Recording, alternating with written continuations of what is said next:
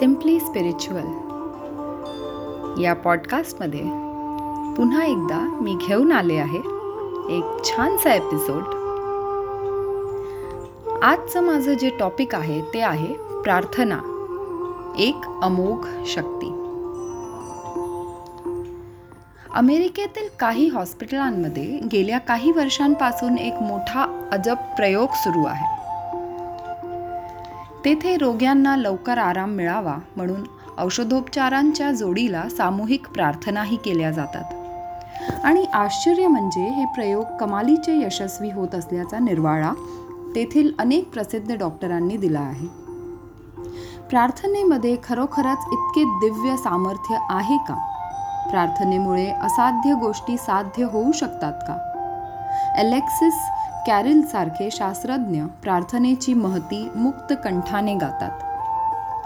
प्रार्थनेच्या प्रचंड प्रभावाने आपले जीवन उजळून टाकणाऱ्या महान व्यक्तीत महात्मा गांधी पंडित मदन मोहन मालवीय ॲप्टन सिंक्लेअर इत्यादींची उदाहरणे प्रसिद्ध आहेत. प्रार्थना हा त्यांचे जीवन उजळवून टाकणारा जणू परीस ठरला. ही उदाहरणे डोळ्यांसमोर ठेवून प्रत्येक मनुष्याने स्वतःच्या तसेच जगाच्या कल्याणासाठी रोज थोडा वेळ का होईना परमेश्वर प्रार्थना केली पाहिजे. ती करण्याची वेळ ठराविक असावी.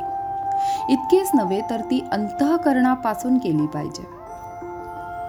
आठ पहारा माझारी मोटके निमिष भरी देऊ जाय. असे भगवंतांनी गीतेच्या बाराव्या अध्यायात म्हटलेच आहे. प्रार्थनेमुळे खरोखरच अनेक चमत्कार घडू शकतात. या संदर्भात नुकतीच वाचलेली एक सत्यकथा प्रथम वाचकांपुढे ठेवली जाते. हे फेसबुकवर वाचलेली ही कथा आहे ही मी तुम्हाला सांगते. संत वाङ्मयाचे गाढे अभ्यासक आणि सुप्रसिद्ध लेखक श्री पांगारकर यांनी चरित्रचंद्र या नावाचे एक मोठे सुंदर आत्मवृत्त लिहिले आहे. हे पुस्तक अतिशय मनोरंजक व वाचनीय आहे. प्रस्तुत पुस्तकात कैलासवाती कैलासवासी पांगारकरांनी आपल्या आयुष्यातील कितीतरी विलक्षण प्रसंग प्रसन्न रसाळ भाषेत कथन केले आहेत. पृष्ठ सतरावर असाच एक विलक्षण प्रसंग वाचावयास मिळतो.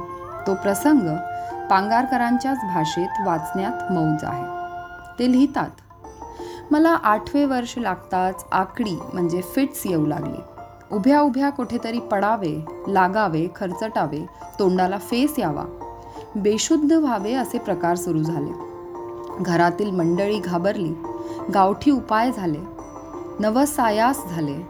घरातील मंडळींच्या वाटाघाटीत व दुःख शोकात भाऊ सामील झाले नाहीत. त्यांच्या नित्यक्रमात रत्तीभर फरक पडला नाही. पोर वाया चाललं देवदेव करीत बसता. पोराकडे लक्ष देत नाहीत. पुण्यात बापू मेहेंदळे नामांकित वैद्य आहेत. त्यांना तरी दाखवावे. अशी घरात कुरबूर झाली. दादा व बापू आठ महिन्यांच्या अंतराने वारले. दादांचे मजवर अतिशय प्रेम होते. मला त्यांचा लळा होता. बाप जन्मतच खाऊन टाकला म्हणून जननी माझा राग राग करी. मला बडवी मारी म्या तिच्या भयाने दादांच्या मागे जाऊन लपावे. दादांनी म्हणावे राधाबाई खबरदार बाळाला मारालतं. तुमच्या धाकाने पोर वाळेल. एकदा एका दिवसात तीन वेळा जोरदार आकड्या आल्या. आई ताईच्या तोंडाचे पाणी पळाले. आई भाऊंवर खूप रागवली. त्यांना वाकडे तिकडे बोलली. भाऊंनी मनात काही योजना केली. त्यांनी शेत्या म्हणजे शेतीचे काम करणाऱ्या यास रात्री दहा वाजता दारापुढे गाडी घेऊन हजर राहण्यास सांगितले. भाऊंनी पहाटे दोन वाजता उठून स्नान संध्या पूजा केली व चार पाच वाजता मला गाडीत घालून पुण्याच्या वाटेला लागले. सर्वांना वाटले की हे बाळाला घेऊन पुण्यास बापू मेहेंदळ्यांना दाखवायला चालले आहेत. गाडी मैलभर गेल्यावर तेथून दुसरा रस्ता आळंदीकडे फुटतो. त्या रस्त्याने गाडी नेण्यास भाऊंनी गाडीवानास सांगितले. भाऊंची ज्ञानेश्वर महाराजांवर अत्यंत श्रद्धा.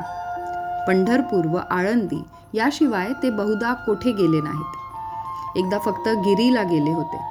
गाडी आळंदीस येताच नेहमीच्या क्षेत्रोपाध्यायांकडे आम्ही उतरलो. नैवेद्य ब्राह्मण सुवासिनी सांगितल्यावर भाऊंनी मला इंद्रायणीवर नेले. तेथे दोघांची स्नाने झाली. आम्ही ज्ञानेश्वर महाराजांच्या समाधी मंदिरात गेलो. भाऊंनी पंचामृताचा पादुकांवर अभिषेक करून पूजा केली. मी त्यांच्यासमोर पादुकांच्या दुसऱ्या बाजूला बसलो होतो. मला त्यांनी फुले तुळशी वाहण्यास सांगितले व माझे डोके आपल्या दोन्ही हातांनी धरून पादुकांवर ठेवले व सद्गतीत अंतःकरणाने श्री ज्ञानेश्वर महाराजांनी पुढील अर्थाची प्रार्थना केली. देवा तुझा बाळ तू या सांभाळ. याची न आबाळ काही करी. संसार जंजाळ वारी कृपा जाळ. दारी करी काळ हा चाकरी दावी न वैद्यास धन्वंतरी यास. तू एक विश्वास हा अंतरी. बा वाचवी यास त्वत्व कीर्ती गायास. लावी खरी आस माझी हरी. तुझ्या वाचून मी दुसरा वैद्य जाणत नाही व तुझ्या चरणतीर्था वाचून मी याला दुसरे औषध देणार नाही असे म्हणून भाऊंनी माझ्या तोंडात तीर्थ घातले आणि ज्ञानेशे सदये स्वभक्ती कृतही सत्प्रार्थना ऐकली देहाची मम दुर्दशा पुनरपी नाही कधी जाहली. भक्ते प्रेमरसे सद्ववरचे देवासी लाभाईले देवे त्यासी उपेक्षिले न कधीही ऐसे कुणी ऐकिले. श्री पांगारकर शेवटी लिहितात त्या क्षणापासून ह्या क्षणापर्यंत मला कधीही आकडी आली नाही. कैलासवासी पांगारकरांच्या या उद्गारावरून. जगातील कित्येक अशक्य गोष्टी केवळ मनोभावे केलेल्या ईश्वराच्या प्रार्थनेमुळे शक्य होऊ शकतात असे दिसते. तर ही आहे प्रार्थनेची शक्ती. तर ऐकत रहा माझा पॉडकास्ट सिम्पली स्पिरिच्युअल मी आहे श्रद्धा.